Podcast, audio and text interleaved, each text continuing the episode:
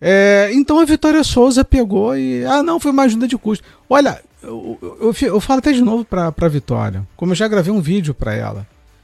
E repito, Vitória, pelo amor de Deus, fique calada. É melhor você falar de Pepsi e Coca-Cola, falar de Samsung e iPhone, porque tentar justificar sem experiência aquilo que você fez, você está se complicando ainda mais. Antes você tivesse ficado calada. Você está sendo mal assessorada pela tua assessoria e pelos teus pais. Você está se enrolando ainda mais. Agora dizer que 100 mil reais é uma ajuda de custo é uma coisa absurda, é uma falta de respeito. Então o autor coloca dentro da revolução da mobilidade a capacidade de enviar informações de um lugar a outro, especialmente através de celulares. Mas eu acredito que é possível categorizar o fenômeno dos smartphones e das redes sociais como uma quarta revolução a revolução da informação. Os celulares, as redes sociais, a inteligência artificial, enfim, as novas formas de comunicação estão mudando completamente o mundo, em especial a manutenção do, do poder. É, a Idália, boa tarde, querida, seja bem-vinda. A Mizinha, é, ajuda de 100 mil, essa ajuda é, mudaria a minha vida. É a vida de todo mundo, a minha também. Quem me dera ter algum amigo que, que me, me desse uma ajuda de custo de 100 mil reais. ai, ai, ai, ai, ai. Wilson, é, lá, lá, lá, depois recemos para transformar a vida do outro. Amém. Graças. Seja bem-vindo. A Vera Lúcia, boa tarde, querida. Nossa capacidade está sendo mudada e moldada completamente e, por conseguinte, está mudando também a maneira de exercer a liderança. Assim como no mundo secular, o exercício do poder eclesiástico está passando por transformações. E os pastores. olha só. Não, e os pastores não mais conseguirão manter sua liderança com os mesmos métodos do passado.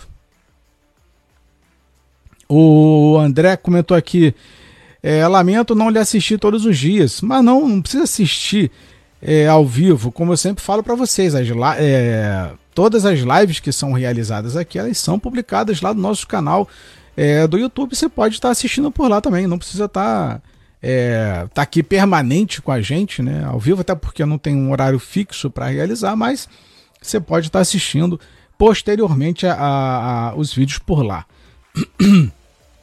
Então, o, o modelo de liderança eclesiástica praticamente não sofreu alterações desde o, o seu início nas igrejas evangélicas brasileiras.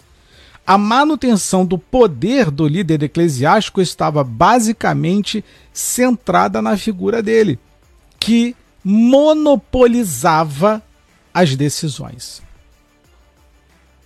Olha só, isso não mudou. O Tiago Rodrigues, você sabe é, explicar bem os temas, amigo. É, na realidade, são, é, são questões, Tiago, que a gente procura trazer aqui que são do nosso cotidiano e que são é, situações que muitos irmãos consideram ser complexas, difíceis de entender porque não são explicadas dentro do tempo. A gente procura traduzir aqui da forma mais é, é, sim, simplória e simplista possível, mais fácil de, de compreensão de algo que é, que é absurdo então, é, o que eu estou tentando mostrar aqui para vocês é que esse monopólio das decisões tomadas pelos líderes pastorais, pelas lideranças evangélicas ou cristãs, ela não mudou. Ela permanece a mesma coisa desde o seu início. Desde o início da história da igreja evangélica cristã, a decisão e a tomada de poder, ela não mudou, é a mesma coisa. Então, por isso que eu falo, às vezes sou até taxativo aqui, dizendo: olha, a função da igreja, a função do pastor, a função da denominação e do líder é de controlar, não é de fazer você pensar. Porque isso não mudou em nenhum momento da história. Historicamente falando, isso não teve nenhum, é, nenhuma alteração absurda. Ah, teve algumas alterações na reforma protestante? Teve. Teve algumas é, mudanças é, com relação, algumas alterações com relação ao sistema educacional? Teve. Teve algumas mudanças e alterações no sistema de telecomunicações do nosso país, na forma de fazer jornalismo, na forma de comunicar, na forma de, de, de fazer rádio, de fazer televisão? Teve. Tudo teve transformação. Mas no que diz respeito ao comportamento da liderança evangélica não teve, é, é, foi um, dos poucos é, ambientes aonde não houve alteração desde sua criação. E é isso que a gente precisa deixar aqui muito bem claro para que você entenda por que, que não houve alteração. Hum, interessante, né? Então vamos lá. É, aliás, o Assalete, é, só um relógio de pastores custa até 150 mil reais, o sapato de esposa do Valadão, 6 mil reais. Se for aquele, aquele, aquela rede social, Salete, que você deve estar comentando, aliás, aquela rede social, olha, incrível. Eu não sei, até hoje estou tentando descobrir quem é, é o criador daquela rede social. Eu achei fenomenal. Fenomenal. Aquele cara pega, eu não sei se é homem ou mulher, mas eles pegam é, todo o vestuário, é, relógios, aparatos, enfim, tudo que, que, que os artistas, pastores, é, os gospels utilizam, eles pegam e publicam ali. Ah, o cara participou de um podcast, ele, ele analisa a roupa, a bolsa, o brinco, o sapato e coloca o valor ali. É uma coisa, olha, sensacional o trabalho daquele pessoal do dessa rede social. Incrível o trabalho com, é, é, é que está sendo realizado incrível. E isso demonstra, Salete, isso demonstra quanto que está sobrando de dinheiro.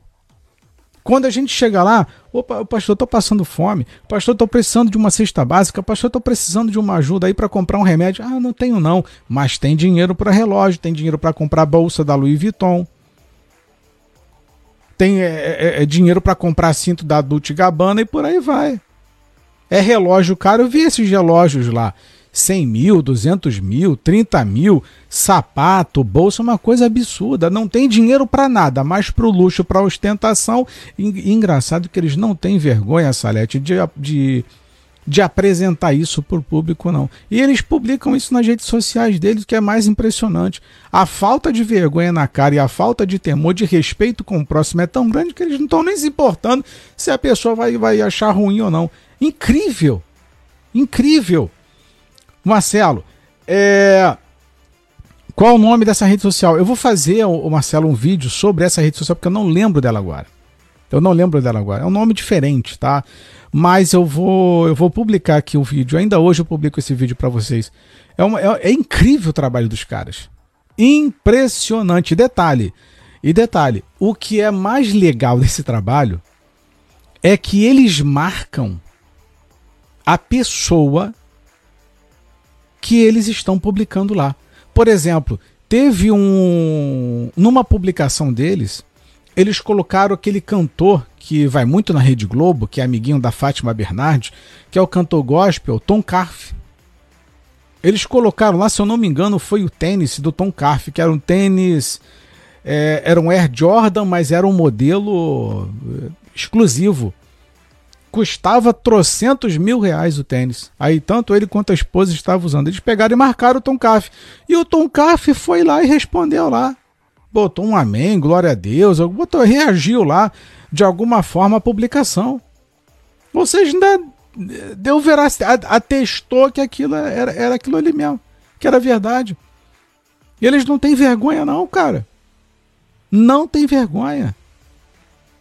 Mas, enfim, é, é um direito da pessoa.